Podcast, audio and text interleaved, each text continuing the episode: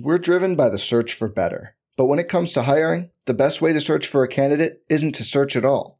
Don't search, match with Indeed.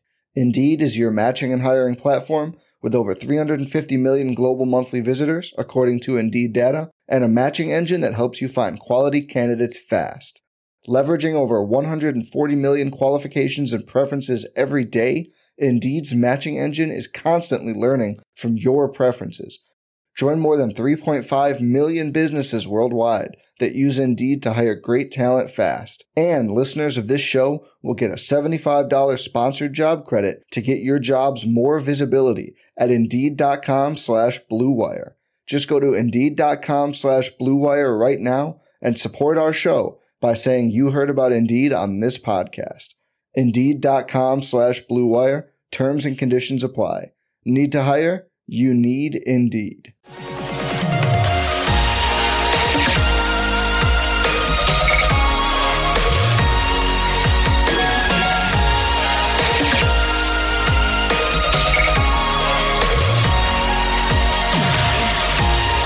And away we go, episode 353 of the Al Galdi podcast. It is Monday, July 11th. 2022. It is 7 Eleven Day 2022. Hey, happy 7 Eleven Day to you and yours. If you can't enjoy a Slurpee on 7 Eleven Day in the middle of the summer, what exactly can you enjoy a Slurpee? And who says that nothing happens in sports in the month of July. Hey, we on Sunday night had breaking news in Washington, D.C. sports. Wayne Rooney the uh, Manchester United legend, the former DC United player, he reportedly has agreed to become United's new head coach, capping off quite the three day run of DC sports news. There has been a whole lot happening in Washington, DC sports over these last few days. And so I, on this installment of the podcast for you, have one of the most jam packed shows that I've done uh, we on this show will talk Commanders, Capitals, Wizards, Orioles, and Nationals. Name me a more comprehensive show in all of Washington, D.C. sports. Go ahead. I'll hang up and listen to your answer off the air. Uh, we will begin with the Commanders, who on Saturday morning launched a new website, uh, Command Legacy. Now, the purpose of the site is to commemorate the 90th anniversary of the inception of the franchise in 1932, but the website so far has yielded controversy and mocking. Uh, much more than the website has yielded commemoration. Uh, the team has dissed left tackle Trent Williams. He is not included among the 15 people who can be added to the 80 greatest members of the franchise. Uh, this certainly seems to have been done on purpose. I have some thoughts on this. I will provide those thoughts next segment, uh, during which I'll also get into the other thing that has stood out about Command Legacy.com the mistakes. Uh, Oh, the mistakes. Uh, we then will talk Capitals. Uh, they on Friday morning made a significant trade, sending goaltender Vitek Vanecek to the New Jersey Devils, but that's only part of the story. Wait until you hear what Cap Senior Vice President and General Manager Brian MacLellan said on Friday about the trade and what it means. And here's a spoiler something big or at the very least, something significant pretty clearly is coming for the Caps at goaltender as NHL free agency will begin on Wednesday at noon Eastern. We then will talk Wizards as we on Friday afternoon had the Bradley Beal Supermax contract press conference. Uh, yes, the richest contract in DC sports history. Five years, $251 million. And uh, also, a contract that already has been among the more mocked contracts in DC sports history. I want to play for you some of what Beal and Wizards owner Ted Leonsis said at the presser in an attempt to move the conversation forward. Look, the contract is signed. We can debate it. We cannot be happy about it, but the deal is done. There ain't no changing that. And so to me, as a Wizards fan, what truly matters now is making the Bradley Beal Supermax contract work to whatever extent the Bradley Beal Supermax contract can work. But what now in order to make it so that this contract does not end up being yet another big money contract fail for our Bullets slash Wizards? Uh, the Wizards, by the way, reportedly are signing unrestricted free agent big man Taj Gibson. And then on the show, I will do something that I have only done once before in the long, storied, and glorious history of the Al Galdi podcast. Are you ready for this?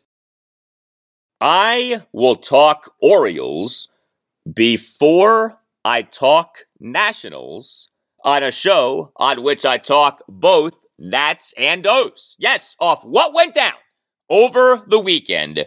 We, on this installment of the podcast, are going to have the oh so rare occurrence of the O segment before the Nat segment. This is monumental. I've only done this once before, and that was off the John Means no hitter at the Seattle Mariners now two Cinco de Mayos ago. Cinco de Mayo 2021. What a last eight days for the O's. They are surging eight consecutive wins, tied with the Seattle Mariners for the longest active winning streak in the majors, a four game sweep of the Los Angeles Angels at Oriole Park at Camden Yards over the last four days. There is so much to talk about with the O's. The rebuild, my friends, is blossoming before our eyes. What I have told you for years about the O's, while the ninnies like ESPN, MLB Insider, Buster Olney have whined and cried about the rebuild, is, right?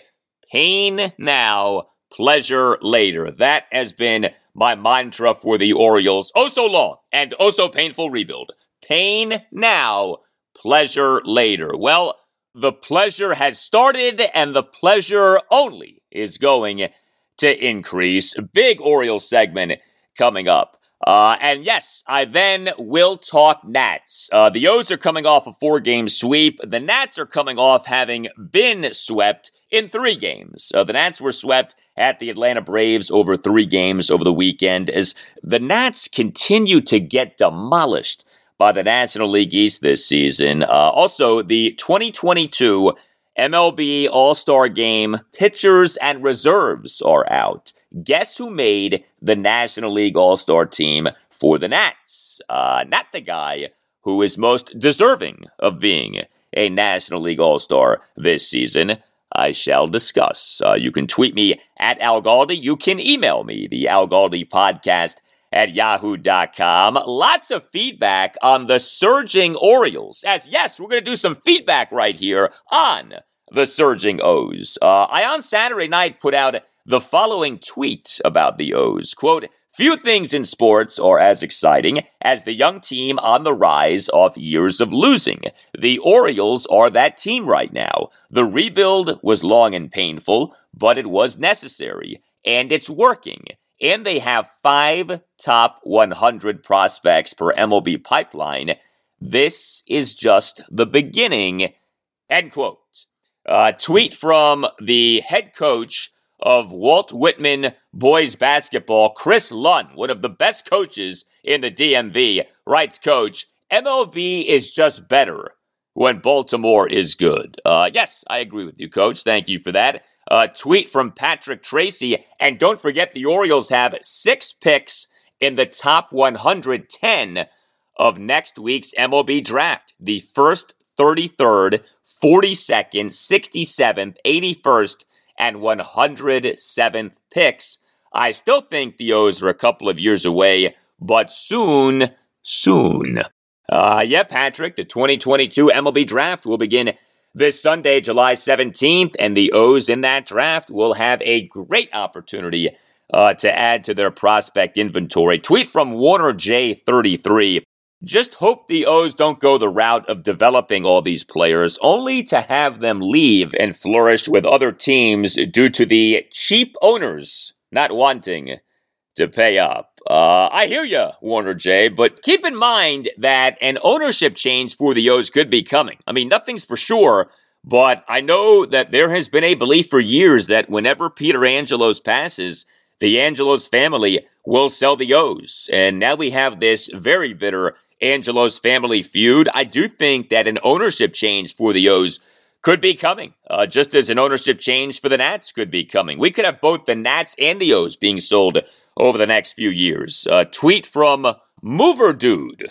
okay, uh, writes Mover Dude. Dude, thanks for putting a positive spin on this. The organization communicated well to the fans. We all knew what, why, how long it might take. Setting that expectation gave us something to look forward to and made this more palatable for huge, long-time fans. Uh, yes, thank you Mover dude. Well, if you yourself are a mover dude and you want to be moving into a new home in the Washington, D.C. area, you gotta get with Kellen Hunt. If you are wanting to buy a home in the Washington, D.C. area, if you are on the hunt for a home in the D.C. area, get with Kellen Hunt. Visit closeitwithkel.com. That's closeitwithkel, K-E-L-L dot com. Book a call with Kellen Hunt to discuss your real estate needs and make sure that you tell Kel that Al Galdi sent you. If you have questions or concerns about buying a home right now, Kellen Hunt can help you. Kellen Hunt has his finger on the pulse of developments all around the Washington, D.C. area. He's a DMV native. He lives and breathes the culture of the area. He has a wealth of knowledge when it comes to local neighborhoods and economical development and schools and market conditions and all that makes the Washington, D.C. area unique. And Kellen Hunt closes deals. He wins. He is here for you to listen to what you want and then get you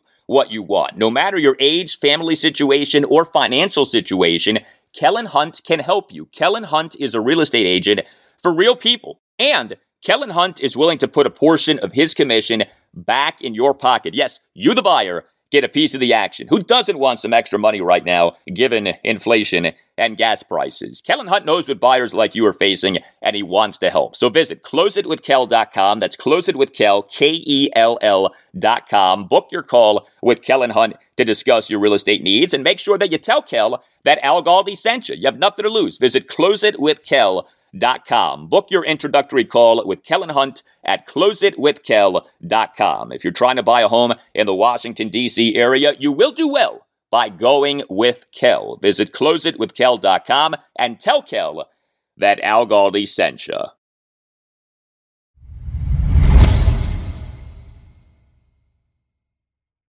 You know, for all of the problems that the commanders have had on and off the field, one thing that can never be erased, one thing that can never be taken away is the franchise's history. Now, I know you might be saying, what are you talking about, Galdi? The history of the franchise was erased when the name Redskins was retired. And I get that a lot of people feel that way, but the truth is, the history of the franchise remains.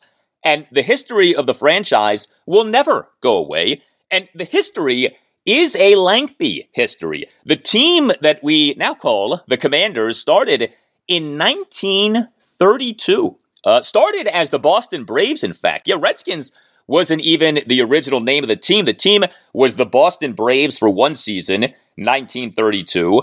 Then was the Boston Redskins. Then was the Washington Redskins then was the Washington football team, and now is the Commanders. The history of the team goes back 90 years. And so the Commanders for this coming season are commemorating the 90th anniversary of the creation of the franchise. It's interesting that this first season for the team with the name of Commanders is going to be a season in which the team very much honors its past. And so the Commanders this past Saturday morning revealed a 90th anniversary commemorative patch uh, that'll be worn by players on their jerseys this coming season. And the Commanders on Saturday morning unveiled a website, commandlegacy.com. Uh, it is at commandlegacy.com that you, the Commanders fan, can vote for the final 10 people who will make up the 90 greatest people in franchise history. And I say people because we're talking about players, coaches, and executives. Uh, the team every 10 years over the last 20 years has come up with the greatest people in franchise history. As we read on commandlegacy.com, quote, in June 2002, players and coaches who were significant contributors to the team's storied history were hand selected to become members of the franchise's 70 greatest as a way of honoring Washington's 70th anniversary. In April 2012, we added another 10 individuals to the prestigious list to create the 80 greatest. End quote. And so now on commandlegacy.com, you, the fan, can vote on who should make up the next 10 greatest members of the team in its history. Uh, this vote to me is a nice thing. This vote engages the fan base. This vote makes for fun debates. There's nothing wrong with this. Uh, however, there are two aspects of this that came to light rather quickly on Saturday morning, and the two aspects are not so good, and they are reflective of problems that remain with the team. The first issue is no Trent Williams.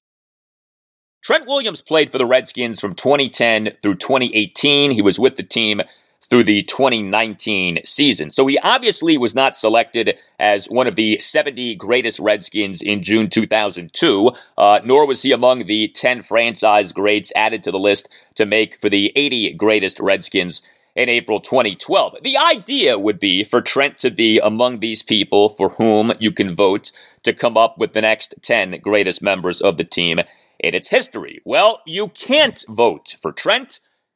He's not an option.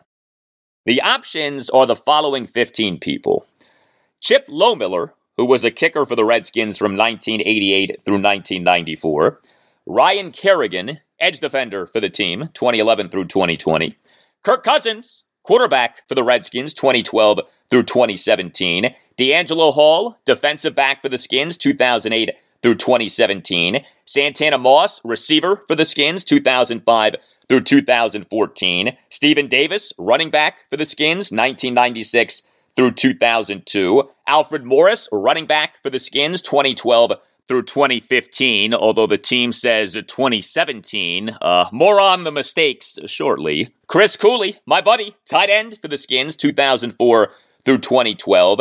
Laverne Torgeson, aka Torgy, a player and coach for the Skins at various points from 1955 through 1993, although on commandlegacy.com, that ending year was 1983.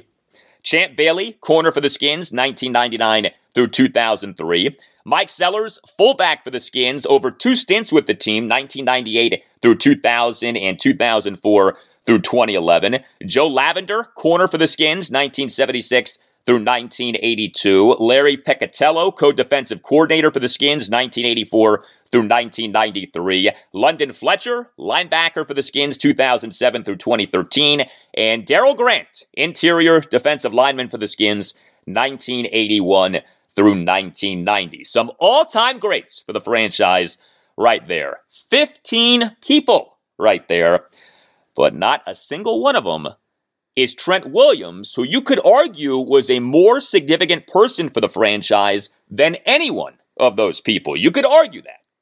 Uh, Trent's omission pretty clearly was done on purpose. If I had to guess, Trent's omission is a function of our commander's co owner and co CEO, Dan Snyder, not wanting Trent as an option to be one of the 90 greatest people in the history of the franchise. I mean, you think about, well, what's the root of Trent being omitted? It wouldn't make any sense for team president Jason Wright or any of his people to have purposely omitted Trent from this vote. Like, why would Jason or any of his people have a problem with Trent? Jason was hired by the team in August 2020. Trent was traded by the team in April 2020. This to me very likely is a function of it being known or it being communicated uh, that Dan Snyder is angry at Trent Williams for how Trent's time with the team ended and doesn't want Trent as a possibility for being one of the 90 greatest members of the franchise. And let me make something clear assuming that Dan is mad at Trent, I don't blame Dan one bit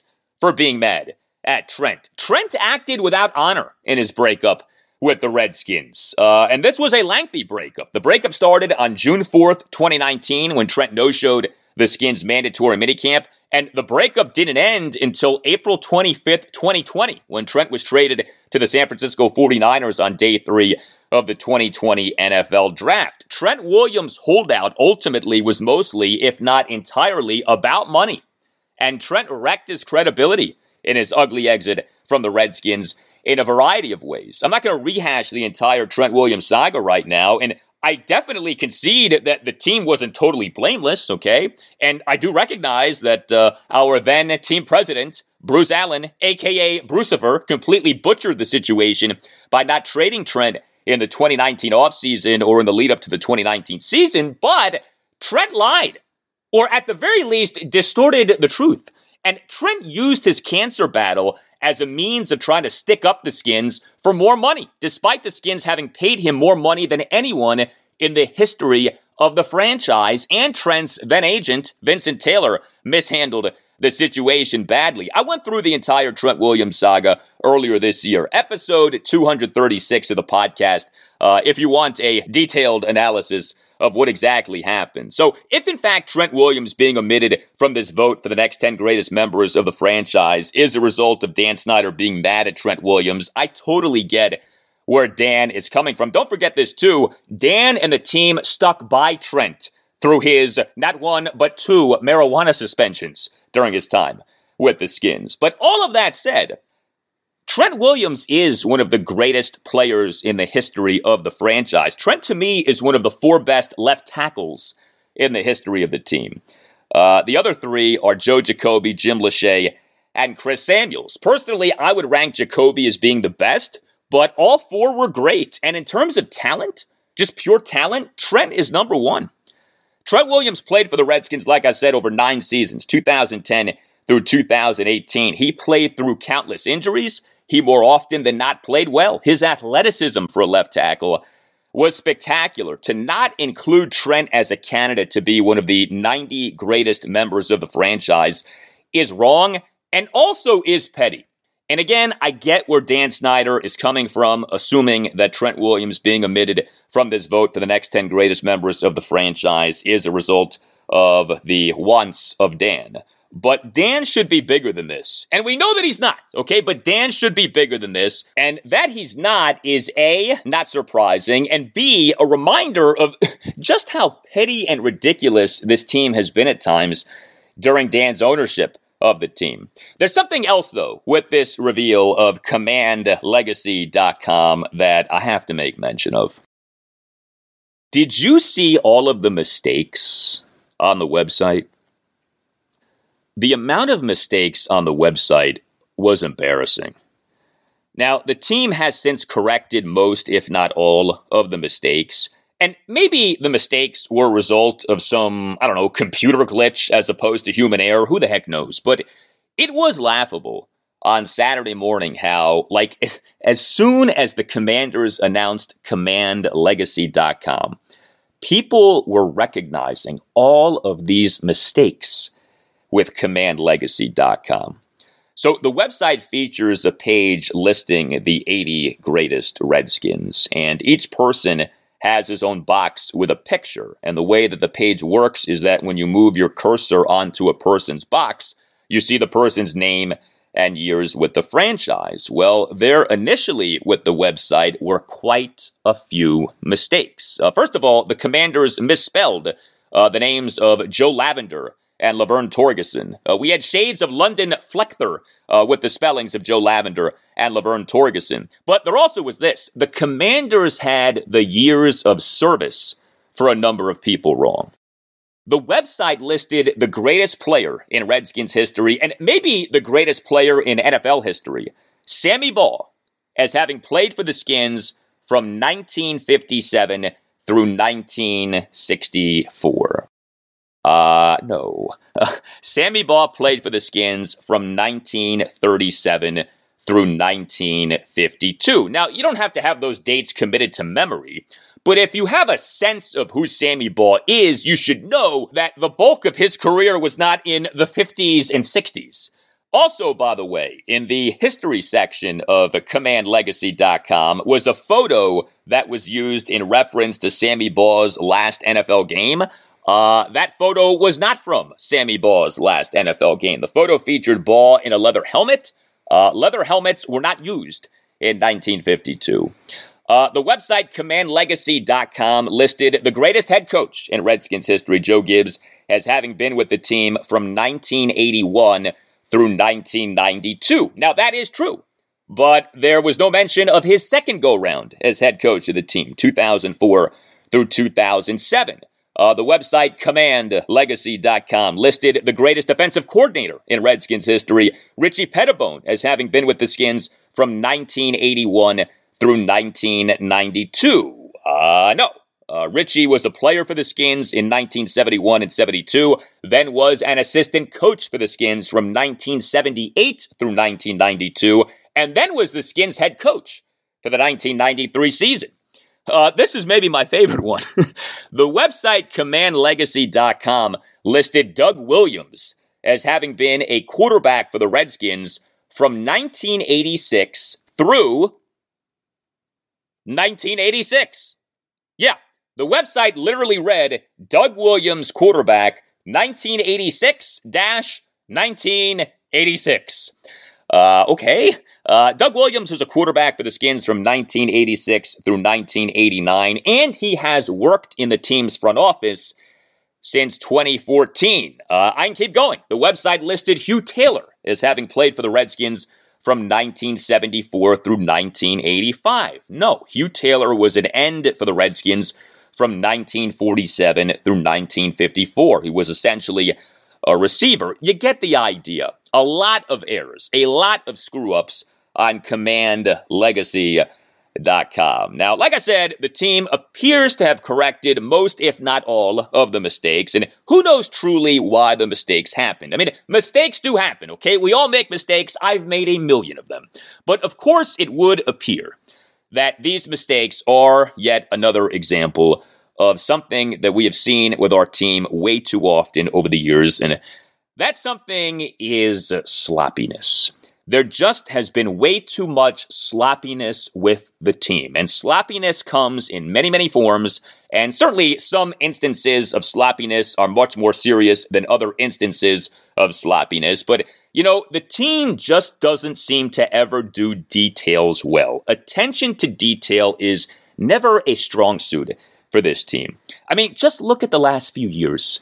November 2018, the Redskins misspelled Doug Williams' last name. They spelled it as Williams, W I L L A M S, in an initial version of a team statement off the claiming of linebacker Reuben Foster on waivers. The Skins wanted Doug Williams to take the bullet for that move and didn't even spell the guy's name right in the initial version of a team statement off the claiming of Reuben Foster off waivers. Uh, September 2019, the London Fletcher incident. The Redskins misspelled London Fletcher's last name. They spelled it as Flecther, F L E C T H E R, in a display of London on the video board at FedEx Field during a halftime induction of London into the Ring of Fame. Uh, this was during a 31 15 loss to the Chicago Bears on Monday Night Football. I mean, you're inducting the guy into your Ring of Fame and you misspell his last name. Uh, of course, October 2021, the debacle that was the retirement of Sean Taylor's number 21. There is so much with this that I could highlight. Just remember this we had a photo op of Sean's family being done in front of portable toilets outside of FedEx Field. Uh, February 2022. The also underwhelming and lackluster reveal of the team's new name, Commanders, on the Today Show on NBC. Low energy, low production value. The name had leaked like crazy over the previous 24 hours. Uh, do I have to play the clip? Yes, I do. I have to play the clip. Craig Melvin of NBC News, team president Jason Wright, and Doug Williams, senior advisor to Jason Wright. Gentlemen, if you would. Let's not like make folks wait. Let's not drag it out, Jason. What's the uh what is the new team name? Doug, what is it? We are the commanders. We are the Commanders. The Commanders, the Washington Commanders. That's right. Uh, oh wow, you know, wasting any time there. There it is.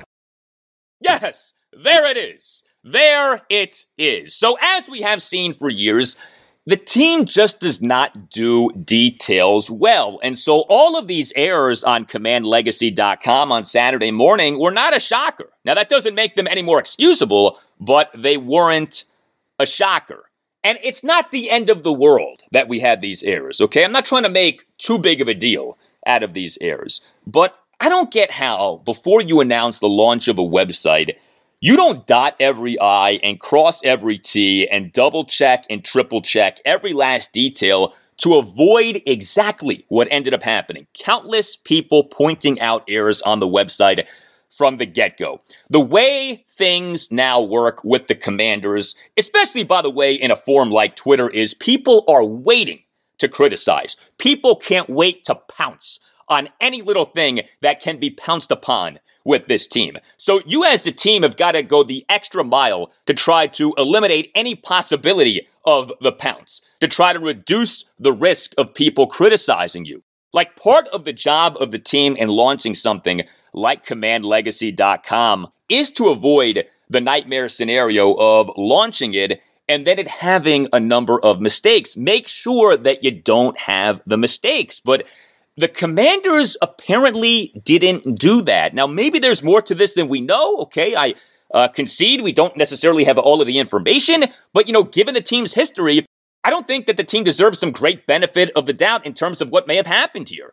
You know, again, attention to detail, not exactly this organization's greatest strength. I am not one of these people who bashes the team at every turn. I give the team credit when credit is due. I do think that there is a hyper criticism of the team at times from fans and the media, but in this instance, the criticism is warranted. A, Trent Williams should be among the 15 people for whom fans can vote to become one of the 90 greatest members of the franchise. Not including him is petty. And B, get the details right, man. Don't launch a website that is filled with errors and obvious errors. I mean, Sammy Baugh did not play for the Redskins from 1957 through 1964. Anyone who has any idea of who Sammy Baugh is should know that. Again, you don't have to know the exact dates, but you should know enough to know that his career with the Skins wasn't in the 50s and 60s. His career with the Skins was before then. You know, Doug Williams did not play for the Redskins from 1986 through 1986. You can never have heard of Doug Williams. You can have no idea who Doug Williams is, and you still should know that that wasn't right. Doug Williams, 1986 1986. Hmm,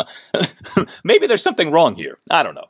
Uh, I applaud the commanders for honoring their history. I applaud the commanders for this fan vote to add 10 people to give us 90 all time greats for the franchise as we celebrate its 90th anniversary. But the pettiness with the Trent Williams omission and the many screw ups in the presentations of the 80 greatest members of the franchise, unnecessary reminders of that which has plagued our team for years. Well, if you or someone who you care about has been plagued by the negligence of someone else, do not hesitate to contact the law firm of Paulson and Nace. If you have a case, contact Paulson and Nace. You can call Paulson and Nace at 202 902 7611 and make sure that you tell Paulson and Nace that Al Galdi sent you. Paulson and Nace is a Washington, D.C. based family law firm that handles medical malpractice, personal injury, birth injury, legal malpractice, and consumer protection cases, offering aggressive advocacy for victims in Washington, D.C. and West Virginia. Paulson and Nace can help your family make difficult decisions, and Paulson and Nace is excellent at what it does. Paulson and Nace has recovered millions of dollars for the sick and injured. I've known the Naces for 25 plus years. Chris Nace is a past president of the DC Trial Lawyers. Matt Nace is a member of the board of the DC Trial Lawyers. It's very simple. If you have a case, contact Paulson and Nace. If you feel that you've been wronged, if you think that you've been wronged but aren't sure, call Paulson and and schedule a no obligation appointment. You can call Paulson and Nace at 202 902 7611. That's 202 902 7611. When you call, make sure that you tell Paulson and Nace that Al Galdi sent you. Schedule a no obligation appointment by calling 202 902 7611. You can also visit paulsonandnace.com. That's paulsonandnace.com. And don't forget to tell Paulson and Nace that Al Galdi sent you. Paulson and Nace. When tragedy happens, let the family of Paulson and Nace take care of your family.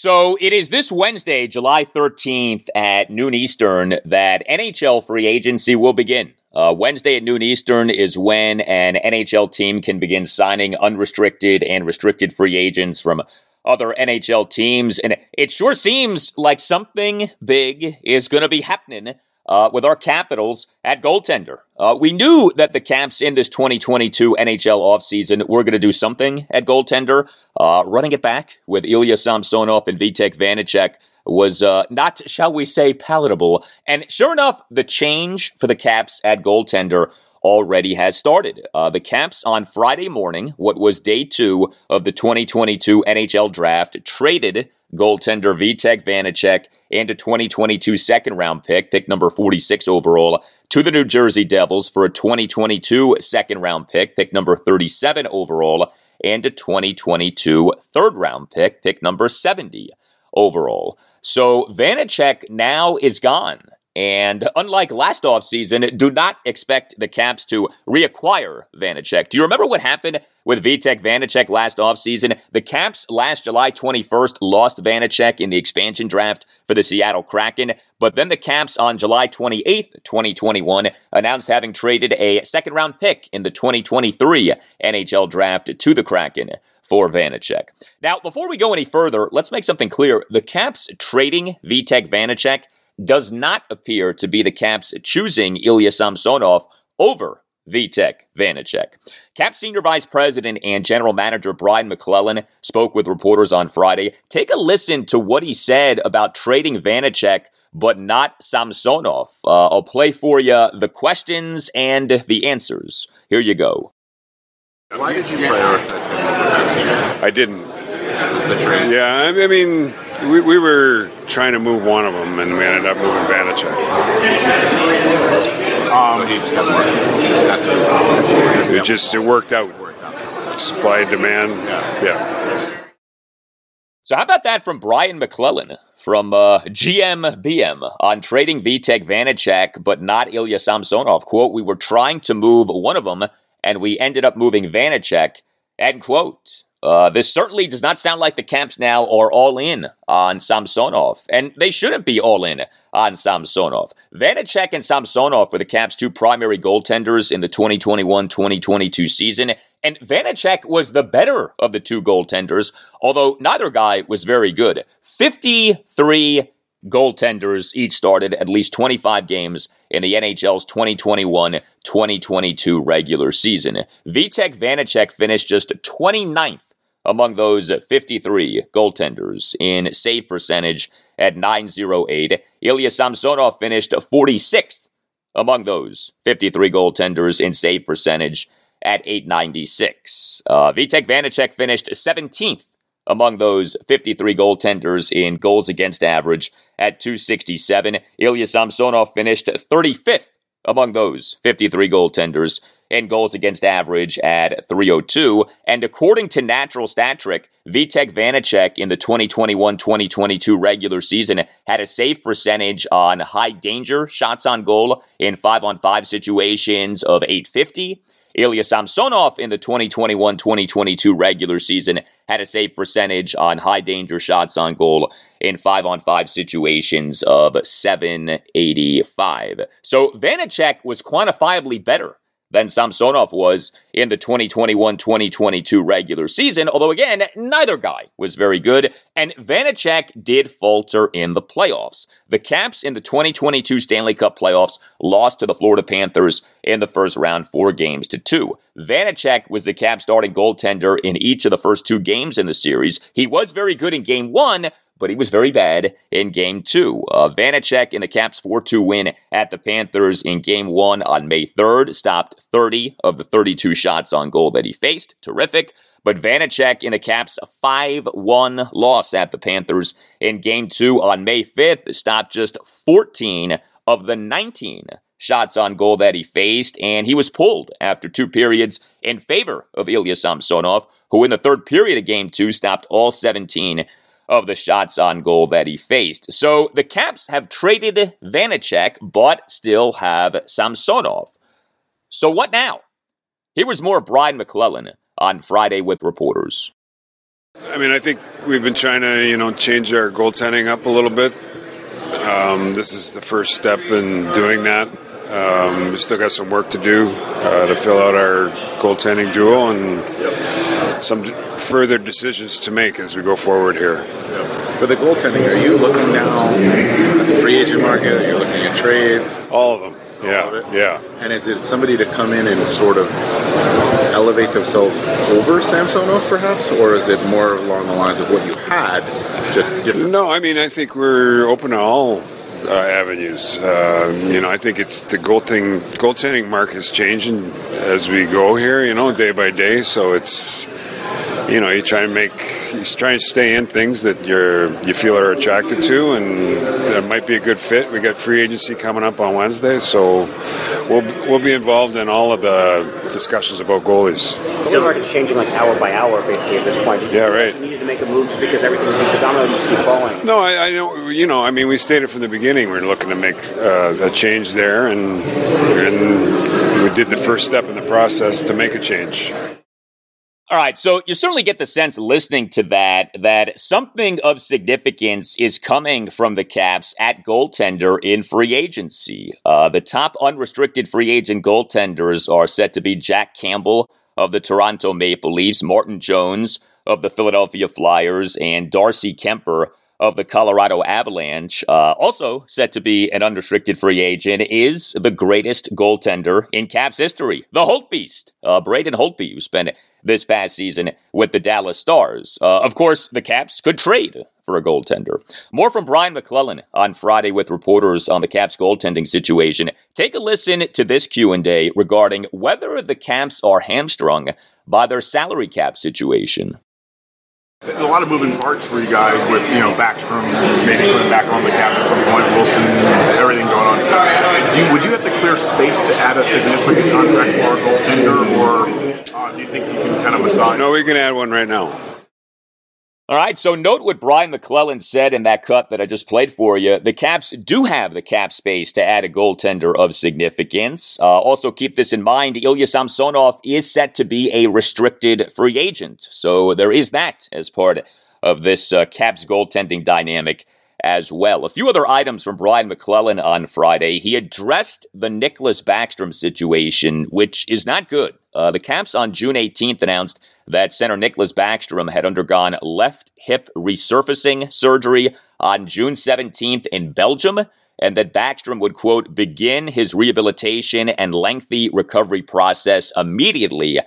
End quote. Uh, the Caps actually used that phrase, lengthy recovery process. Uh, that did not sound good if you're a Caps fan. Uh, here was Brian MacLellan on Friday on Nicklas Backstrom. Um, he's had a successful surgery. Uh, everybody's happy with the way the results turned out. Uh, he's getting. He wants to come back to play. His intention is to play. Um, so we'll, it's an uncertain recovery, the time period. So we'll see how he progresses here over the next, you know, time frame, and we'll get a sense. He won't start the season. It'll be a couple months in, and then we'll get a better sense of when he's coming back. Are you operating under the assumption? Like, how do you operate? Because Well, you have to operate that he's coming back at some point. Yes. Yeah, not exactly a ringing endorsement of Nicklas Backstrom playing again. Uh, Backstrom underwent left hip surgery in May 2015. The Caps last September 23rd, the first day of 2021 Caps training camp, announced that Backstrom would miss the start of 2021 Caps training camp due to ongoing rehabilitation on his left hip and was listed as week to week. He ended up missing the Caps' first 28 games of the 2021 2022 regular season due to his left hip. Uh, this Backstrom situation does not feel good, and you really do wonder if this left hip ailment is what is going to end up ending his great career. Uh, this coming season would be Backstrom's age 35 season. And then also from Brian MacLellan on Friday with reporters was him addressing the Caps 2022 first round pick, Ivan Miroshnichenko. Uh, the Caps on Thursday night took Russian forward Ivan Miroshnichenko with the number 20 pick in the 2022 NHL draft. Uh, he's only 18. He's listed as being 6'1 and 185 pounds. He was considered among the most talented players in the 2022 NHL draft. The reason that he fell to the Caps at number 20 was that in March 2022, it was announced that he had been diagnosed with Hodgkin's lymphoma. Uh, he received treatment in Germany. The prognosis seems to be good, but of course there are concerns. Uh, but Miroshnichenko is very talented. Meghan Chayka, who was part of ESPN's coverage of the 2022 NHL draft, called Miroshnichenko, quote, the most talented player in this draft class, end quote. Brian MacLellan on Friday on Ivan Miroshnichenko. Yeah, I mean, we, we had the medical report uh, from his doctors. Um, you know, we had our doctors examine it and went worked with our trainer. You know, we asked a lot of questions. Got a certain level of comfort from where he's at, where he's come from, and you know, there's still some risk left in it. Uh, but we felt you know the upside was worth the risk taken there. Is he going to come down to development camp next week? Yeah, we're working on that right now okay. to see um, see if how, if we can come in get him into our development right. camp. Yeah. How soon could we expect to see him in DC? I mean, you know, he's an 18 year old kid, but he's played you know pretty high level. Yeah, I mean, we'll see with his health when he when he's ready to go, and I think he has a year left on his contract in Russia. He has to honor that. So, and then we'll go from there. Okay. Not for the last one, guys. Sorry, I was just saying for the health. You think he's probably top ten? For sure. Yeah top 10 for sure, top five maybe. Because of the other top Yeah, I think his health, you know, I mean, it scared people away or it creates a little uncertainty there, but I mean, we, our guys have him as a first line winger.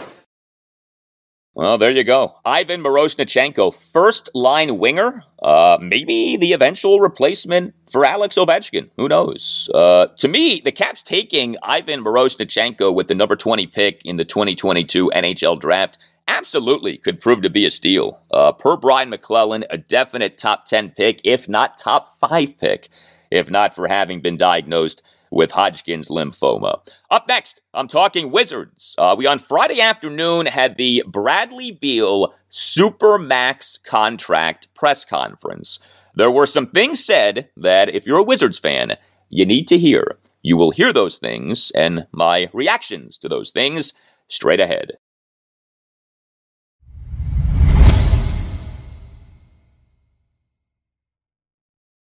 We're driven by the search for better. But when it comes to hiring, the best way to search for a candidate isn't to search at all.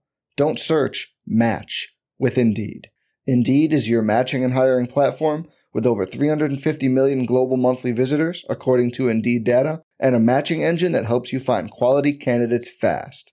Leveraging over 140 million qualifications and preferences every day, Indeed's matching engine is constantly learning from your preferences Join more than 3.5 million businesses worldwide that use Indeed to hire great talent fast. And listeners of this show will get a $75 sponsored job credit to get your jobs more visibility at Indeed.com slash BlueWire. Just go to Indeed.com slash BlueWire right now and support our show by saying you heard about Indeed on this podcast. Indeed.com slash BlueWire. Terms and conditions apply. Need to hire? You need Indeed. This episode is brought to you by Hyperice, the leader in advanced warm up and recovery technology. They have tons of innovative products, like Venom heated wearables to help soothe sore back muscles, Normatec compression boots to speed up recovery and increase circulation, and Hypervolt massage guns to improve mobility. Loved by athletes like Naomi Osaka and Erling Haaland. Try them yourself. Get 10% off your order with the code MOVE at hyperice.com.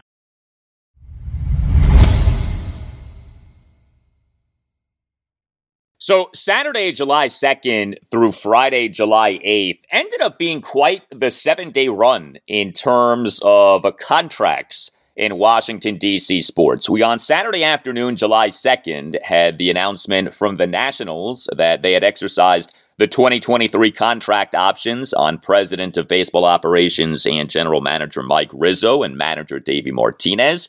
We on Tuesday morning, July 5th, have the Commanders officially signing receiver Terry McLaurin to a three year contract extension. And then we on Wednesday morning, July 6th, have the Terry McLaurin contract extension press conference. We on Wednesday afternoon, July 6th, had the Wizards officially announcing having re signed Bradley Beal to a five year contract. Uh, what is a five year, $251 million Supermax contract. And then we on Friday afternoon had the Bradley Beal Supermax contract press conference, July 2nd through July 8th. Quite the seven day period in terms of contracts in Washington, D.C. sports. What I want to do in this segment is hit on a few things that stood out to me from that Bradley Beal Supermax contract press conference on Friday afternoon. And what I really want to focus on is what now? I've made my stance on the Wizards re signing Beal to this Supermax contract clear. He's a very good player, but he's not worth this contract. He's not worth a five year, $251 million Supermax contract that has the potential to become yet another regrettable Bullet slash Wizards contract. But what's done is done. Uh, Beal, like I said, is a very good player. Uh, I have been a Bullet slash Wizards fan for my entire life as a sports fan. I want this Beal Supermax contract to work out for the Wizards. So now the focus becomes how do we make it so that this Beal Supermax contract works out for the Wizards? Well, the way that we make it so that the Bradley Beal Supermax contract works out for the Wizards is the Wizards becoming a really good team, an NBA championship caliber team, if not an NBA championship team. Uh, lofty standards, I know, considering that the Bullet slash Wizards haven't even advanced past the second round of the NBA playoffs since 1979, and that the Bullet slash Wizards haven't had even a 50 win regular season since the 1978 79 regular season. This is one of the biggest problems with the Beal Supermax contract. He has been with the Wizards for 10 seasons, and yet he hasn't been able to elevate the Wizards to beyond the second round of the NBA playoffs or to a 50 win regular season. The NBA is a league in which one guy can elevate a team to new heights or to heights that haven't been reached in quite some time. But Beal, as good as he is, hasn't shown an ability to do that, to say nothing of his decline as a three point shooter, to say nothing of him being an inconsistent defender, and to say nothing of him exiting his physical prime. This coming season will be Beal's age 29 season. The bulk of this Supermax contract is for Beal's 30s. But again, we're focusing here on how the Wizards can make the Bradley Beal Supermax contract a successful contract for the team. So, speaking at the Bradley Beal Supermax contract press conference on Friday afternoon were four people. Uh, three of the people were sitting together Beal, Wizards president and general manager Tommy Sheppard, and Wizards head coach Wes Unseld Jr., uh, and then a fourth person, the owner of the Wizards, uh, the chairman and CEO of Monumental Sports and Entertainment, Ted Leonsis. Uh, he joined the presser virtually. Uh, Ted looked like he was in his living room. Uh, I'm not sure why he wasn't at the presser live, but uh, you know that may not have been Ted's Washington D.C. area house. Uh, maybe Ted was at a vacation house. Who knows how many houses uh, Ted Leonsis has? Anyway, here was Beal on Friday afternoon on What Now for the Wizards. I won't put words into Ted's mouth, but Ted, Ted is all about winning and whatever it takes to, whatever the takes for Tommy to make the team look like that, he's all about making that happen. You know, and that was a big part of my reasoning of coming back was his commitment to winning just as well as mine. And a lot of that does fall on me. A lot of it has to do with winning. We win, we attract those free agents, we attract those guys that we want to get. We attract other uh, all stars like KP. But at the same time, we trust Tommy to make those type of moves and not stay stagnant and and kind of improve our team as we go. So you know, all I can do is trust continually what he's done and continue to trust myself, trust my teammates, and we have to. It's on us. Like we can't continue to sit about it. Like I'm here. Like that's it's over with. Like now our commitment, like you said, Da is is to win. Right. It's very tough, as coach knows, to win in this league. Like it's not easy. So let's let's not sit here and act like, oh, we're going to hold up the ladder. Like no, like we're going to continue to build and get better each and every year and each and every day. You know, that's what we can and that's what we will do. Okay, so it's very simple in the NBA. If you're not a top three seed in your conference, you basically have no shot at an NBA title. In the history of the NBA, only two non top three seeds have won NBA titles. The number four seeded Boston Celtics in the 1968 69 season, and the number six seeded Houston Rockets in the 1994 1995 season. That's it. If you're not a top three seed in your conference, you basically have no shot at an NBA title. The goal for the Wizards should be to win an NBA title. Bradley Beal, in that cut that I just played for you, talked about winning. Uh, there are, of course, various levels of winning. The goal for the Wizards should be to win an NBA title. And so the Wizards need to figure out a way to become a top three seed in the Eastern Conference. You heard Beal in that cut that I just played for you talk about getting NBA stars to want to come to the Wizards. Uh, this, of course, has been a major problem for the team for years. The NBA, over the last, say, 15 years, has become a league of big twos and big threes. How do you, as a team, get a big two or a big three? How do you, as a team, put together a duo or trio of NBA superstars. And of course, the easiest way to create a big two or big three has been to acquire a superstar from another team. Uh, no doubt you can end up drafting a guy who becomes a superstar, but that's not easy to do. Uh, but the NBA has become a league of disgruntled superstars, right? Who wants out? Who's unhappy with his team? Who's the next great player to demand to be traded? We, over the last 15 years, have had so many NBA superstars demand to be traded or want to be traded. Well, not a single instance of that has featured the Wizards being prominently mentioned as a desired team for one of those disgruntled NBA superstars. Not a single instance. So, how do you change that if you're the Wizards? How do the Wizards make it so that they become a team for which unhappy NBA superstars want to play? Well, there are no easy answers. Take a listen to this. Uh, this was part of an answer from Ted Leonsis on Friday afternoon of more than seven minutes. Yes, more than seven minutes. Uh, Ted, as you may know, likes to talk, and he talks in this slow and deliberate way, and so his answers to questions can be long. Uh, very long. Now, don't worry, I'm not going to play Ted's entire seven plus minute answer, but here's a portion of a little less than three minutes from Ted. If you're a Wizards fan like me, what Ted said is worth hearing. Here you go. When I bought the Wizards about a little more than a decade ago, we blew the team up.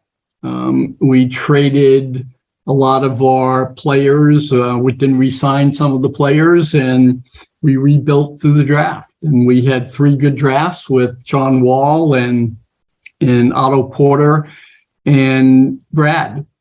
And now we have a lot of new young players that we've drafted Rui and Todd and Deni and Corey, now Johnny Davis.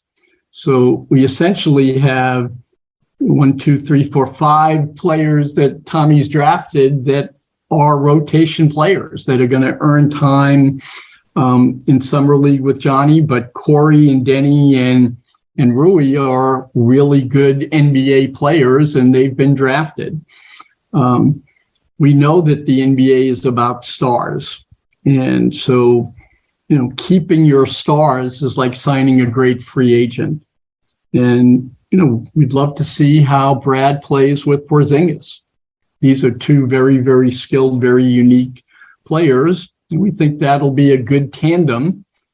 And then, as Brad mentioned, having Kuzma, Gafford, who now can be, you know, very, very focused on rebounding and defense, and then bringing in a, a group of real professionals, real NBA grade players like Barton and Monte and Delon and Um, it's just a a way to rebuild the team while you're participating in showing everyone that you want to win. And I don't buy into the um, you either have to win a championship or blow the team team up and rebuild it. I think that you can improve by having young players take the next step up. I think you can improve by having your players on the floor. You know, we shouldn't forget that Brad missed half the season last year. And it's very difficult to perform at high levels when you don't have your star players, highest paid players, you know, on on the floor. And so we're going to do everything we can to get that mix right. And we're a free agent away. We will always be looking at how can we improve the team. And Tommy has been given the green light, and I've said no to nothing. And I want to win.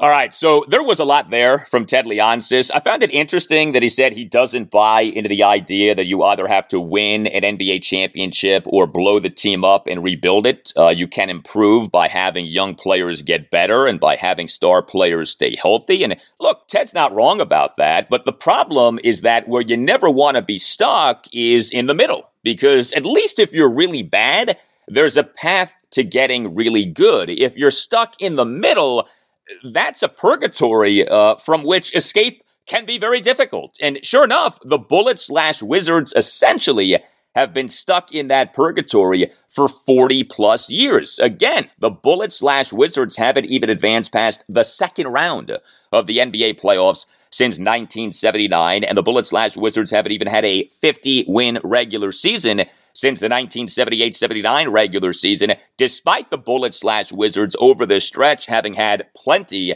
of playoff seasons. Now, if the Wizards enjoy good health this coming season, then I do think that the team can be pretty good.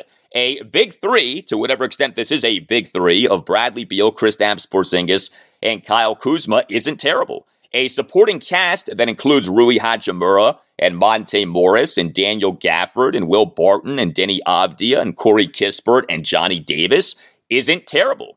But the enjoying good health thing is a big thing. As Ted Leonsis said in that cut that I just played for you, Bradley Beal missed a lot of time last season. Beal in the 2021 2022 regular season played in just 40 of the Wizards' 82 games. He did not play in a game after the month of January. Beal this past February 10th underwent surgery for a torn ligament in his left wrist. Uh, also, Kristaps Porzingis, major injury history. He has a significant history of knee troubles. Uh, Porzingis in February 2018 tore his left ACL.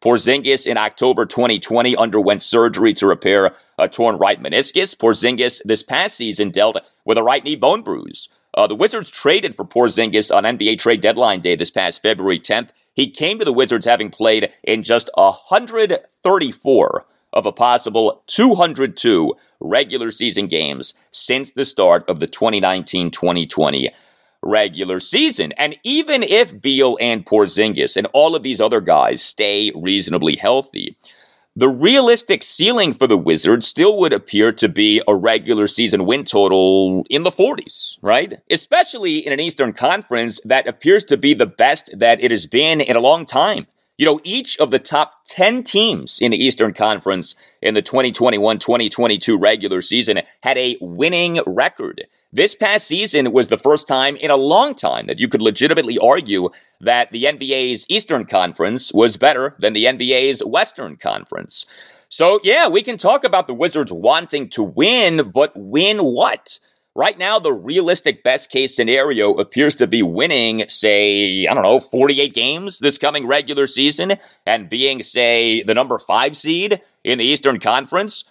Okay, then what? The Wizards get ousted in the first or second round of the NBA playoffs, and then we're right back to where we started, but only with Bradley Beal a year older and still making 50 plus million dollars per season. And remember, having the only true no trade clause in the NBA. The Wizards at the press conference on Friday afternoon, by the way, confirmed that Beal has this no trade clause. The goal should be an NBA championship. The goal should not be 48 regular season wins and a five seed in the NBA playoffs. I hope like heck that the Wizards can find their way to NBA championship contention, but right now it is very hard to see that way.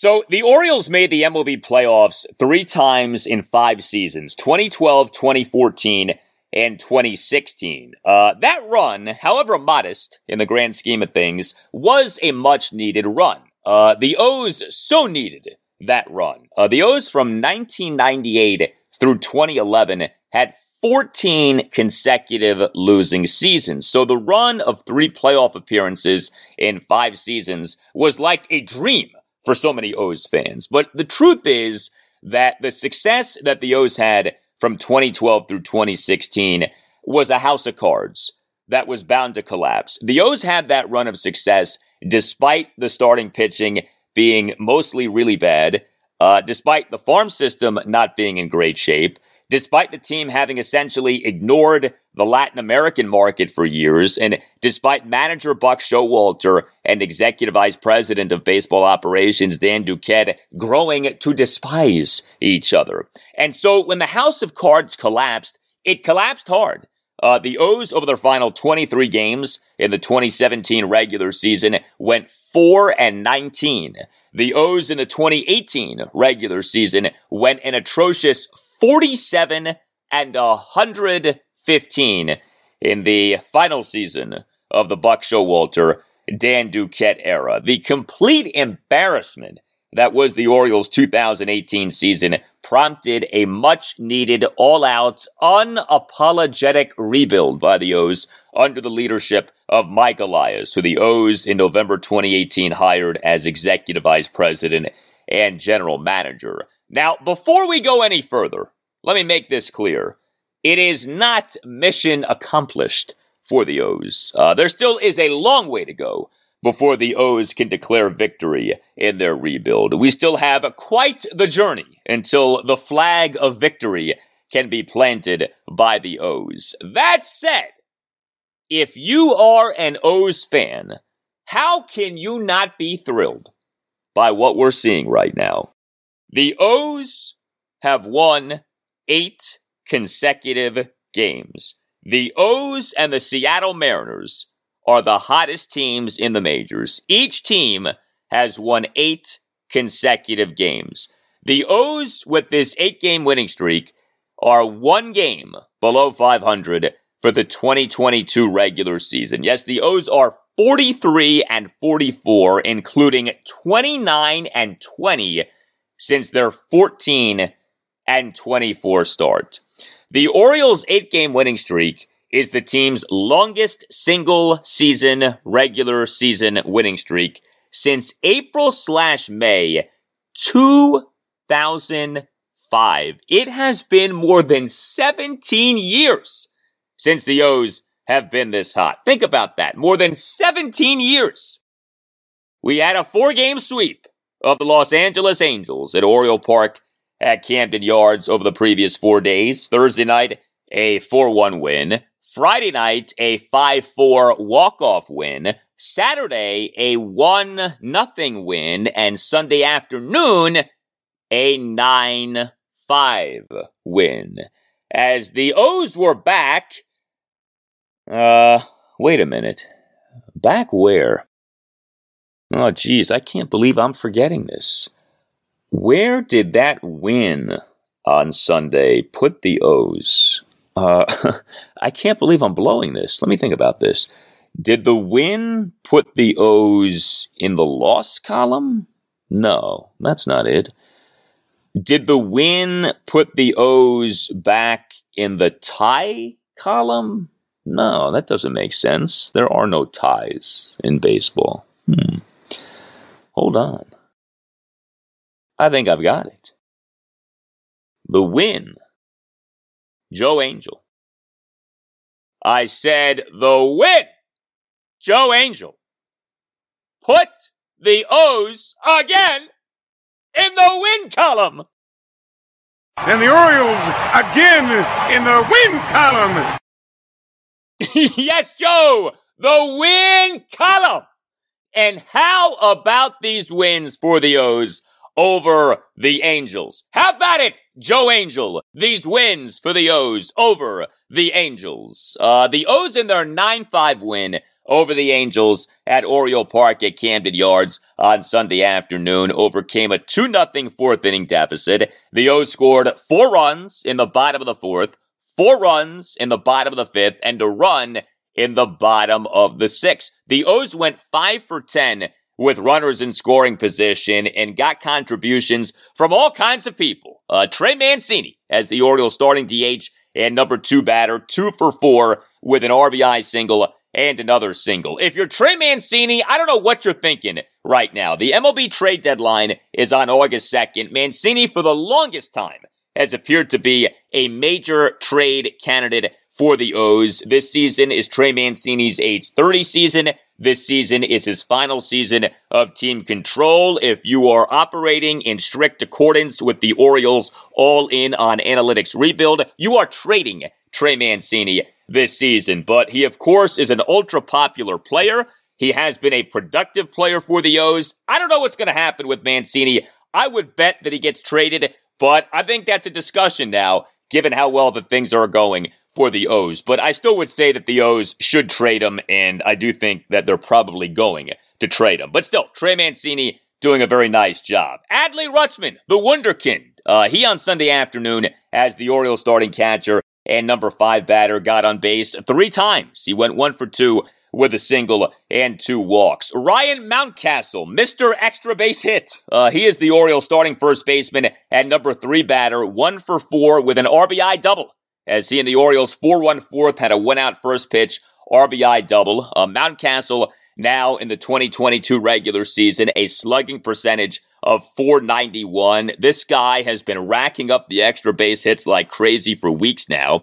Uh, Ramon Urias as the Orioles starting third baseman at number six batter, two for three with a two run single and an RBI single. Uh, the O's on July 4th reinstated Urias from the 10 day injured list. He had been on that since June 11th, retroactive to June 10th with a left oblique strain. Jorge Mateo as the Orioles starting shortstop and number nine batter, two for four with a triple and a double. Yeah, the O's on Sunday afternoon got a triple and a double from their number nine batter, Jorge Mateo. Uh, what about what happened on Friday night?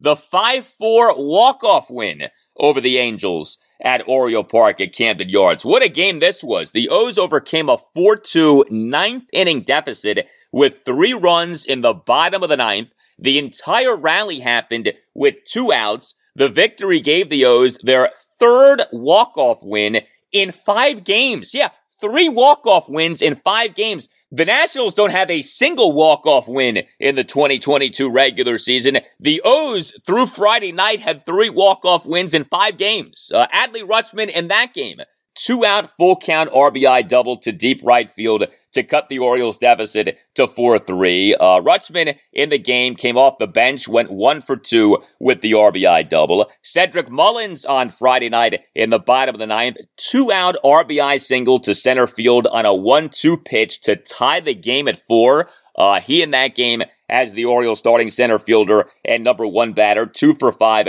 with the RBI single and a double. Trey Mancini on Friday night, bottom of the ninth, walk off, two out, full count RBI single to deep left field for the 5-4 win. He in this game as the Orioles starting DH and number two batter, two for five with that walk-off RBI single and another single. Tremendous stuff by the O's in these wins over the Angels. Uh, we had good pitching by the O's in this series. The ex-Nat Austin Voth on Sunday afternoon continued to do well as an Oriole. Uh, Voth in the 9-5 win over the Angels at Oriole Park at Camden Yards on Sunday afternoon. Two runs in five innings with six strikeouts versus no walks. Uh, he gave up just four hits, a homer, and three singles. He did issue a wild pitch, but Voth threw a lot of strikes. He over 76 pitches threw 50 strikes versus 26 balls. How about Austin Voth so far with the O's? Eight games, including five starts, 21 and a third innings, ERA of 380. Uh, this from a guy who, with the Nats in the 2022 regular season, had an ERA of 1013 in 18 and two thirds innings over 19 games. The O's on June 7th claimed both off waivers from the Nats. Uh, Dean Kremer in game three of this series, good for a fifth time in six starts. Uh, this off him having struggled in his previous start. It was nice to see Kremer bounce back as he did in the 1 0 win over the Angels at Oriole Park at Camden Yards on Saturday. Five scoreless innings, seven strikeouts. He gave up just two hits, both of which were singles. He did issue three walks and a hit by pitch, and he did throw a lot of pitches, 95 pitches over the five innings, but still Kremer now in the 2022 regular season, seven starts, ERA at 215. I mean, how do you not like that? And again, Kremer bounced back with what he did on Saturday. Kremer in his previous game, the 7-6 10 inning win over the Texas Rangers at Oriole Park at Camden Yards on July 4th, five runs in four and two thirds innings, and the Orioles bullpen in the one nothing win over the Angels on Saturday. Terrific. Four Orioles relievers combined for four scoreless innings with five strikeouts. Uh, we had the return of Bruce Zimmermann on Saturday. He tossed a scoreless top of the sixth despite giving up two singles. Uh, the O's on Saturday morning recalled Zimmermann from AAA Norfolk, though they then, uh, after the game, optioned him back to Norfolk. Uh, Bruce Zimmermann, remember, was a part of the Orioles' rotation earlier this season. The O's on June 16th optioned Zimmermann to Norfolk off him in a 7-6 10 inning loss at the Toronto Blue Jays on June 15th, having allowed six runs in four and two thirds innings. Uh, that game left Zimmermann as having allowed 33 earned runs in 30 and the third innings over his previous six starts, but he was a contributor on Saturday. Felix Bautista, what a performance by him on Saturday. One and a third perfect innings with strikeouts of the Angels' numbers two and four batters, Mike Trout and Taylor Ward. Bautista's four seam fastball velocity when facing Ward reached 101.3 miles per hour per StatCast. Felix Bautista is a flamethrower, man. And Jorge Lopez on Saturday, scoreless top of the ninth with two strikeouts for the save and for a third consecutive impressive outing since giving up a home run in each of three outings over a four game stretch during July 4th weekend. Uh, Lopez, with this outing, lowered his ERA for the 2022 regular season to 174. He improved to 16 for 20 on saves in the 2022 regular season. And we on Sunday evening learned that Jorge Lopez has been selected as a reliever for the 2022 American League All Star team for the 2022 MLB All Star game, which will take place at Dodger Stadium on Tuesday night July 19th. I mean, the only thing to really complain about in this series, if you're looking for stuff to complain about, Tyler Wells in game two uh, was not good for the first time in five starts. So Wells in the 5-4 walk-off win over the Angels at Oriole Park at Camden Yards on Friday night. Three runs in four innings. he gave up six hits, a homer, and five singles. He issued two walks. He had three strikeouts. He over 81 pitches uh, through just 49 strikes versus 32 balls. He in the top of the third gave up a one out three run homer to Mike Trout to left field, but the O's ended up winning the game. What a weekend for the O's. What a run here for the O's. Uh, the rebuild is working right before our eyes. Still a ways to go, okay? But how can you not be encouraged by what you're seeing right now if you're an O's fan? And take a listen to this. O's manager Brandon Hyde during his pregame press conference on Saturday. Like a lot of our guys, they're when you get to the big leagues, you don't know if you belong, and it's hard. And you, sometimes you scuffle, and then there's a point where a lot of these guys figure out that they can play here and that their stuff is good enough or their swing is good enough, and you get confidence because of. You feel like you belong in the big leagues. And I think that a lot of our guys have kind of reached that point. I think Dean is on his way to feeling that because of the success he's had his last five or six starts. He's shown that he can pitch in the big leagues. And, you know, we just want our guys to continue to feel, to build on that confidence. Um, you know, I read some of you know their quotes after games, and they talk a lot about confidence, and that's it's true. Um, you know, it's not an easy game. Um, and the big leagues is hard. And when you're a young player, you're still kind of trying to figure it out. And, you know, confidence can take you a long way. Yes, it can. No game for the O's on Monday. Next up for them, a two-game series at the Chicago Cubs. Game one Tuesday night at 8.05. Jordan Lyles will be the Orioles starting pitcher. Game two Wednesday night at 8.05. Spencer Watkins will be the Orioles starting pitcher.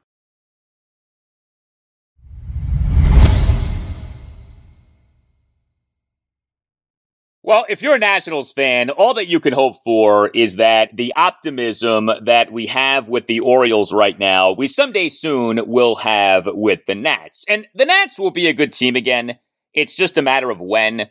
But right now, the when uh, looks like it may be a while away. Uh, the Nats over the weekend got swept in three games at the Atlanta Braves. Friday night, a 12 2 loss. Saturday, a 4 3 loss. Sunday afternoon, a 4 3 12 inning loss. The Nats now have lost 10 of their last 11 games.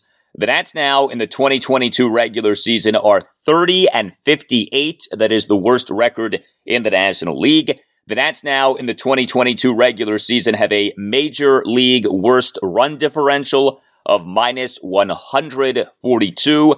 And the Nats now in this 2022 regular season are 7 and 33 against the National League East. The Nats continue to get punked by the other four NL East teams. You know, I mentioned the Nats having lost 10 of their last 11 games. Included in that stretch is a record of 1 and 9 against three NL East teams, the Miami Marlins, the Philadelphia Phillies, and the Atlanta Braves. The Nats used to run the NL East. The Nats these days are getting run over by the NL East. Uh, before we do more on the Nats getting swept at the Braves, let's get into the Nats news from Sunday evening. So the pitchers and the reserve players for the 2022 MLB All-Star Game were announced on Sunday evening. Uh, the All-Star Game will take place on Tuesday night, July 19th at Dodger Stadium. Uh, each MLB team must have at least one All-Star. Uh, we already knew that Nats manager Davey Martinez would serve as a coach for the National League All Star team. We now know that right fielder Juan Soto is an All Star for the Nats, but he is the Nats' lone All Star for this season, at least right now. Uh, first baseman Josh Bell is not an All Star, at least not yet. Uh, perhaps he'll be a part of the final vote. Uh, perhaps he'll end up making the National League All Star team as an injury replacement. But for now, Soto in, Bell out. Now, personally, I don't get that worked up over this. Uh, the MLB All Star game is a celebration of baseball. I think that anyone who uses All Star selections as a true measure of greatness uh, is in La La Land at this point. We know enough about how to measure greatness, and we know enough about how players are selected for All Star games to know that it is extremely flawed to use All Star selections as any kind of a measure of greatness. You know, I think about Juan Soto. The guy is a superstar. He is by far the biggest star on the Nats. Him being in the MLB All-Star game is good for the sport of baseball. And it's not like Soto is having a horrendous season. You know, he's just not having a season up to the standards of Juan Soto. So good for Soto for being a National League All-Star for this season. Uh, this marks Soto's second consecutive All Star selection. But let's also make this clear. The Nats player who is most deserving of an All Star selection this season is Josh Bell. And I hope that he somehow finds his way onto the National League All Star team. Uh, consider each guy's slash line for this 2022 regular season right now. Uh, Juan Soto has a batting average of 243. Josh Bell has a batting average of 304. Uh, Juan Soto has an on base percentage of 398. Josh Bell has an on base percentage of 386. Juan Soto has a slugging percentage of 473.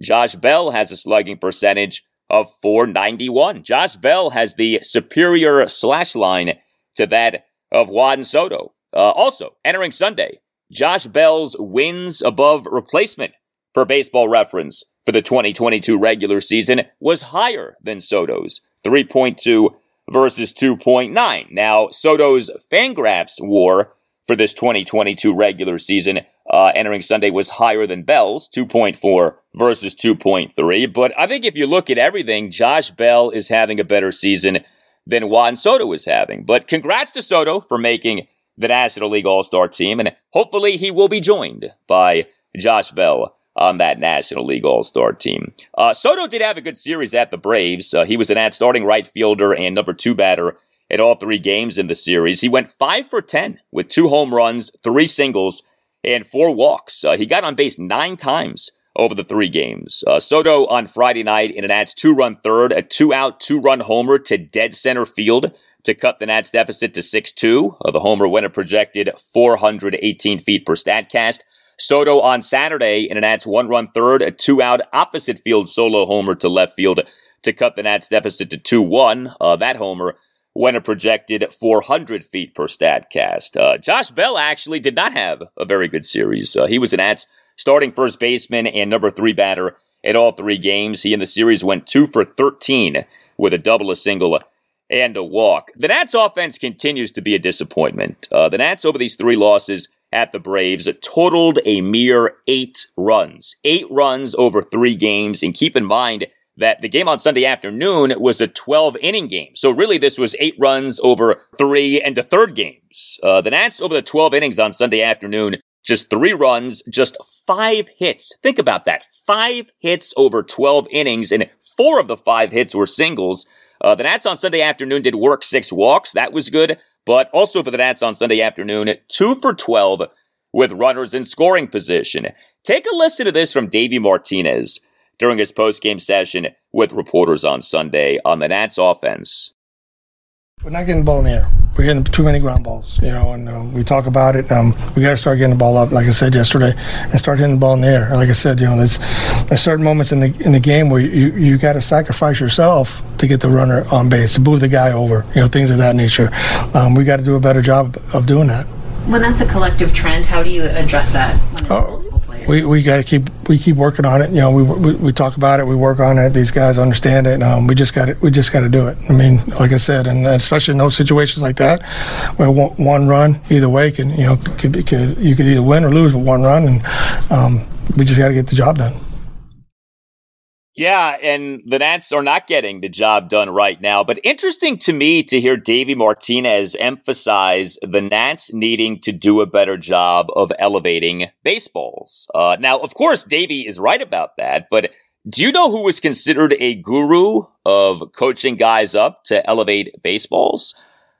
The Nats' previous hitting coach, Kevin Long, uh, who now is the hitting coach of the Philadelphia Phillies. Uh, Kevin Long was the Nats hitting coach for four seasons, 2018 through 2021. He was their hitting coach in their 2019 World Series championship season. Uh, Kevin Long is very much a Juan Soto guy. Soto loves Kevin Long, uh, but Kevin Long now is gone. Uh, the Nats' new hitting coach for this season is Darnell Coles. Now, look, I'm sure that Darnell Coles is well aware of the importance of elevating baseballs, okay? I mean, that's a pretty widely subscribed to tenet in MLB in 2022. The need to elevate baseballs, the need to have launch angle as a part of your swing. But it does stand out that Davey Martinez on Sunday said what he said of who the Nats previously had as their hitting coach. Kevin Long is known as a launch angle guru, uh, but Kevin Long now is gone. Uh, but consider this the Nats over 88 games in the 2022 regular season have hit just 68 home runs. 88 games, 68 home runs. The Braves over 87 games in the 2022 regular season have hit 133 home runs.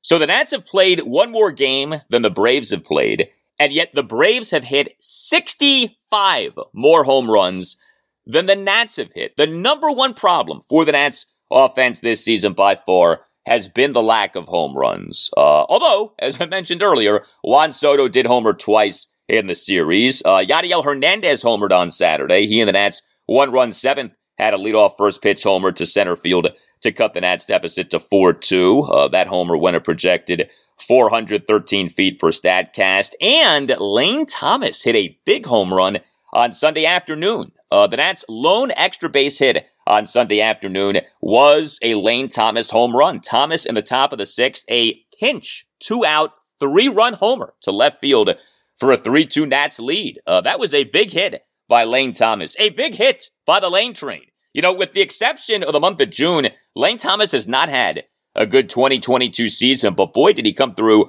in that spot on Sunday afternoon. Uh, the homer winner projected 402 feet per StatCast. Uh, the Nats 4-3 12 inning loss at the Braves on Sunday afternoon was a wild game. The Nats overcame a 2-0 six inning deficit as we are seeing the Nats rally with a little more frequency here lately. Uh, that has been nice, but the Nats in this game on Sunday afternoon blew a 3-2 eighth inning lead uh, and then lost the game in the bottom of the 12th on a walk-off RBI single by Austin Riley on an 0-2 pitch from Jordan Weems. How about what happened in the 10th inning with Alcides Escobar? On Sunday afternoon. So, Alcides Escobar, he did not start a single game in this series. He is barely playing right now, and I'm fine with that, but this really does stand out. Alcides Escobar has gone from being the Nats every game shortstop to now basically never playing. In fact, he is pitching more than he is playing as a position player. Two pitching appearances, one start as a position player since the Nats on June 21st reinstated him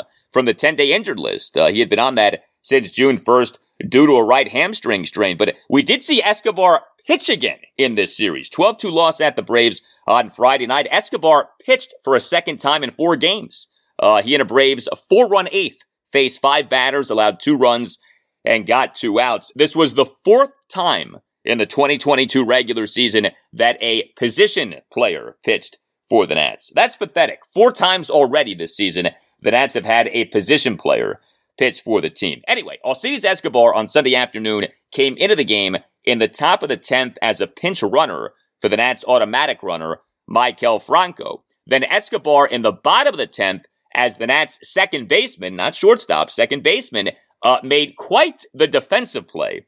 And I'm still not sure if we call this a good play or a bad play, but two outs, Austin Riley on second base, game tied at three.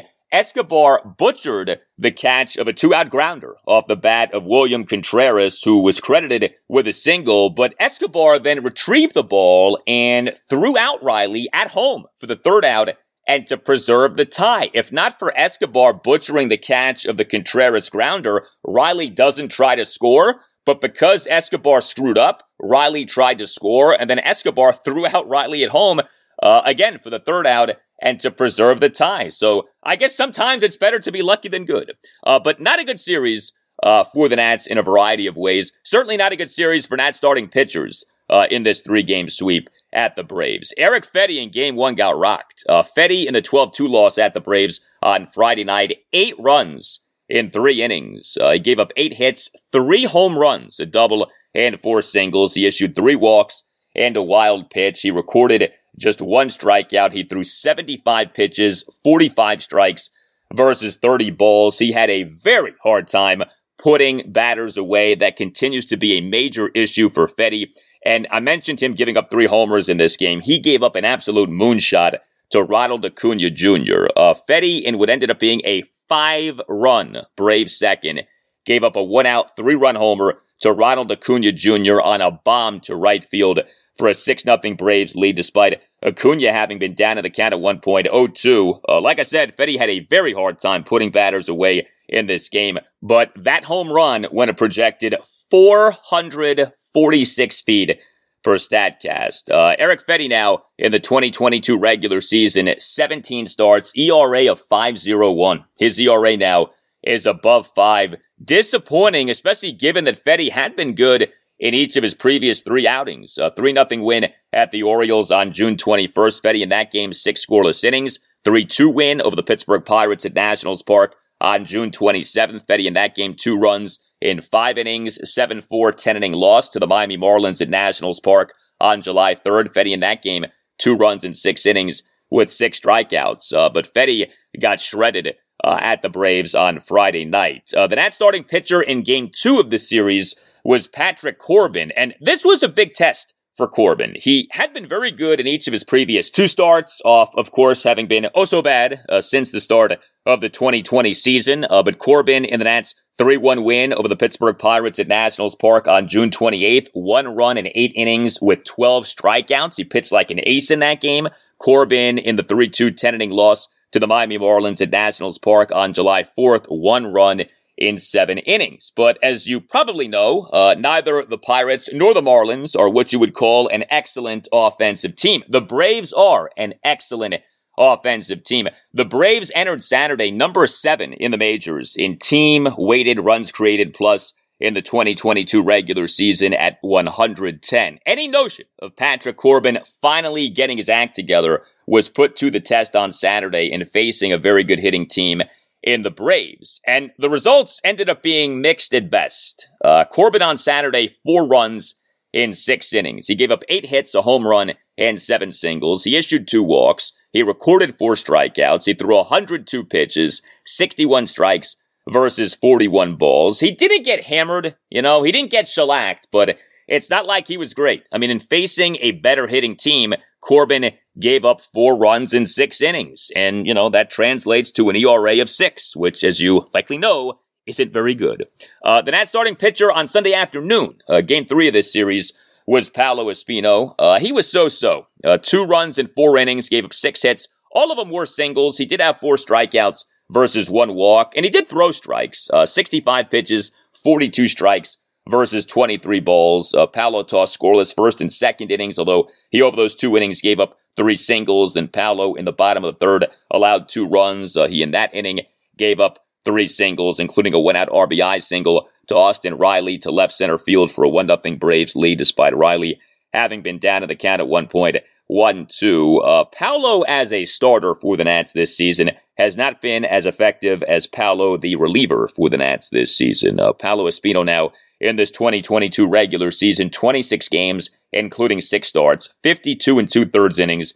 He has an ERA of 342. Uh, eventful series for the Nats bullpen. Uh, the 12 2 loss at the Braves on Friday night. Three Nats relievers in that game combined to allow four runs in five innings. Erasmo Ramirez struggled two runs in two into third innings. I mentioned what happened with Alcides Escobar pitching in that game. Uh, but also in that game was Jordan Weems being lights out two perfect innings with three strikeouts. He came into the game in the bottom of the fourth with the bases loaded, no outs, and the Nats trailing 8-2. And Weems recorded three consecutive outs without allowing an inherited runner to score, including back-to-back swinging strikeouts of the Braves' numbers three and four batters, Matt Olson and Austin Riley, on a total of seven pitches. And Weems then tossed a perfect bottom of the fifth. And this great outing by Weems came a day after he and the Nats 5-3 loss at the Philadelphia Phillies last Thursday tossed a perfect bottom of the sixth with three strikeouts on a total of 10 pitches as he nearly had an immaculate inning. That was quite the uh, two game, two day stretch by Jordan Weems. Uh, we then, in game two of the series, the 4 3 loss at the Braves on Saturday, saw two Nats relievers combined for two scoreless innings. Uh, Steve Cishek, a scoreless bottom of the seventh, and Mason Thompson, a perfect bottom of the eighth, giving Thompson four scoreless innings with one hit and no walks uh, since the Nats on July 1st returned Thompson from rehabilitation assignment and reinstated him from the 60 day injured list. Uh, Thompson ended up being out for nearly two months uh, with a right bicep strain. And then we had what we had with the bullpen in game three of the series, the 4 3 12 inning loss at the Braves on Sunday afternoon. Six Nats relievers combined to allow two runs, one earned, in seven innings. Uh, Andres Machado tossed a scoreless bottom of the fifth despite giving up a leadoff first pitch ground rule double to Dansby Swanson to left field. Steve Cishek tossed a scoreless bottom of the sixth. Kyle Finnegan, one run in one and two thirds innings, but his outing included a masterful bottom of the seventh as he recorded three strikeouts on a total of just 12 pitches. Uh, a perfect bottom of the seventh from Finnegan. And the three strikeouts were of the Braves numbers one through three batters, Ronald Acuna Jr., Dansby Swanson, and Matt Olson. But Davey Martinez then had Finnegan start the bottom of the eighth, and Finnegan gave up a leadoff homer to Austin Riley to left field to tie the game at three. Uh, the homer went a projected 410 feet per Statcast, and get this, the homer marked the Nats, giving up at least one home run in each of 17 consecutive games. So I talked earlier in the segment about the Nats' lack of hitting home runs this season. Here you have a Nats pitching staff that now has allowed at least one home run in each of the team's last 17 games. Also for Finnegan, in the bottom of the eighth inning on Sunday afternoon, he issued a two out, six pitch walk of William Contreras, despite him having been down in the count at 1.02. So great stuff from Finnegan in the bottom of the seventh. Uh, not so good from Finnegan in the bottom of the eighth. Carl Edwards Jr. then came into the game. He tossed one and a third scoreless innings. Uh, he entered the game in that bottom of the eighth with two outs, a runner on first, and the game tied at three. He issued a two out, six pitch walk of Orlando Arcia despite him having been down to the count at 1.12, but then recorded the final out of the inning. Edwards then tossed a scoreless bottom of the ninth despite issuing a leadoff six pitch walk of Ronald Acuna Jr. Uh, Tanner Rainey then came into the game and he was good. He tossed two scoreless innings in extra innings. He tossed a scoreless bottom of the 10th and then tossed a scoreless bottom of the 11th. Uh, and then Jordan Weems in the bottom of the 12th issued a leadoff intentional walk of Matt Olson and then gave up the walk-off hit. Uh, walk-off RBI single by Austin Riley to left field on an 0-2 pitch, and the Nats lost the game. The Nats now in this 2022 regular season, by the way, one and six in extra inning games, and the Nats now over the last two regular seasons, three and 14 in extra inning games. The Nats just do not win extra inning games here these days. Uh, Austin Riley, by the way, in this series tortured the Nats, six for 14 with two home runs, a double, three singles, a walk, and five RBI. Uh, one other item from this series. I was very happy to see Davey Martinez have Luis Garcia as the Nats leadoff batter on Sunday afternoon. Now, Garcia did not have a good series. He was the Nats starting shortstop in all three games. He, over the three games, went 0 for 12 with a walk and five strikeouts. Uh, but at least we got Cesar Hernandez out of the leadoff spot. Cesar Hernandez is really struggling right now. Uh, he was the Nats starting second baseman and number one batter in each of the first two games in the series. Hernandez on Friday night 0 for 3 with a walk, but he got picked off at first base. Top of the fifth, he drew a one out five pitch walk, but he then got picked off at first by the Braves starting pitcher Charlie Morton for the third out. That was terrible to see. And then Cesar Hernandez on Saturday, 0 for 5 with two strikeouts. He left three men on base. Uh, that game left Cesar Hernandez in this month of July 1 for 33 with a double and three walks. Let that sink in. 1 for 33. And so Davey Martinez mercifully had someone else in the number one spot for Sunday afternoon, and that someone else was Luis Garcia. Now, again, he did not have a very good series. Uh, he, on Sunday afternoon, went 0 for 4 with a walk and two strikeouts, but I did say walk. Uh, Garcia in the top of the seventh drew an impressive walk, a one out nine pitch walk, despite having been down in the count at 1.12. This was just Luis Garcia's second walk in the 2022 regular season. He does not draw walks, and that is a reason to not have him in the number one spot, but he does get on base. He does generate hits. And look, ultimately, being the leadoff batter, being the number one guy in the lineup is about being a good batter. How do you be a good batter? You be a good batter by getting on base. Well, Luis Garcia does get on base. He just does so via the hit as opposed to the walk. But it's funny, in this game number one for Luis Garcia, in that number one spot, he ends up drawing a walk. Again, just his second walk in the 2022 regular season. Here was Davey Martinez during his post-game session with reporters on Sunday on how he felt about Luis Garcia in the leadoff spot. He he walked. He just got you know he's got good pitches to hit. I mean he um he just got to get like I said with him. He's just got to get the ball up. I talked to him before the game about not trying to you know take get your walks and just go up there and hit, but get the ball up. Look you know look for fastballs like he always does. Um, he had some balls to, to, to hit. You know um, hit a hit ball hard shortstop today. But he did walk. um, but you know I, I kind of liked it. Yeah. So um, you know we'll, we'll give it a whirl here for a while and see what happens. All right, so hopefully we are going to see more of Luis Garcia in the number one spot. Uh, Luis Garcia, though, did have more defensive problems in this series. He, on Sunday afternoon, in the top of the first, made a poor throw on what was a one out first pitch infield single for Dansby Swanson. Uh, Garcia made a backhanded catch of a grounder on the shallow left field grass, and then across his body made an off balance throw. That pulled first baseman Josh Bell off the first base bag toward right field. And then Garcia on Saturday in the Braves' two run fourth committed a throwing error on a one out full count RBI infield single by Eddie Rosario for a 3 1 Braves lead. The ball was hit to Garcia as he crossed behind the second base bag, and he, in throwing across his body in this predicament uh, to first base, committed a throwing error. Uh, throwing issues, uh, those seem to be the biggest item for Luis Garcia in terms of his defensive struggles. Uh, no game for the Nats on Monday. Next up for them is a two game series against the Seattle Mariners at Nationals Park. Game one Tuesday night at 7.05. Josiah Gray will be the Nats starting pitcher. Game two Wednesday afternoon at 12.05. Erick Fedde will be the Nats starting pitcher.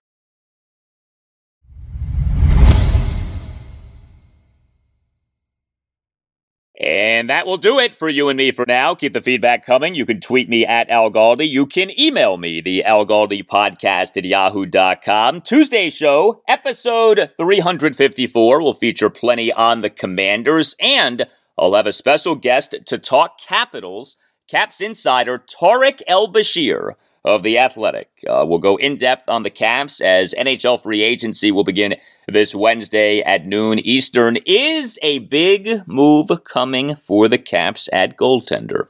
Have a great rest of your Monday, and I'll talk to you on Tuesday.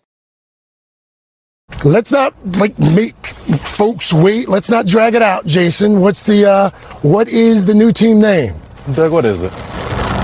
We are the commanders. we are the commanders. The commanders, the Washington Commanders. That's right. Uh, oh wow, you didn't waste any time there. There it is. The word. The JCPenney Friends and Family Sale is back. And this week, we're passing the savings on to you. Use your extra 30% off coupon to prep your home and style your family for Easter. That's extra savings on top of our great low prices. Plus, share your coupon with everyone you know and love. It's always better when we save together. JCPenney. Make everybody count. Offer valid 311 through 317. Exclusions apply. See store or jcp.com for details.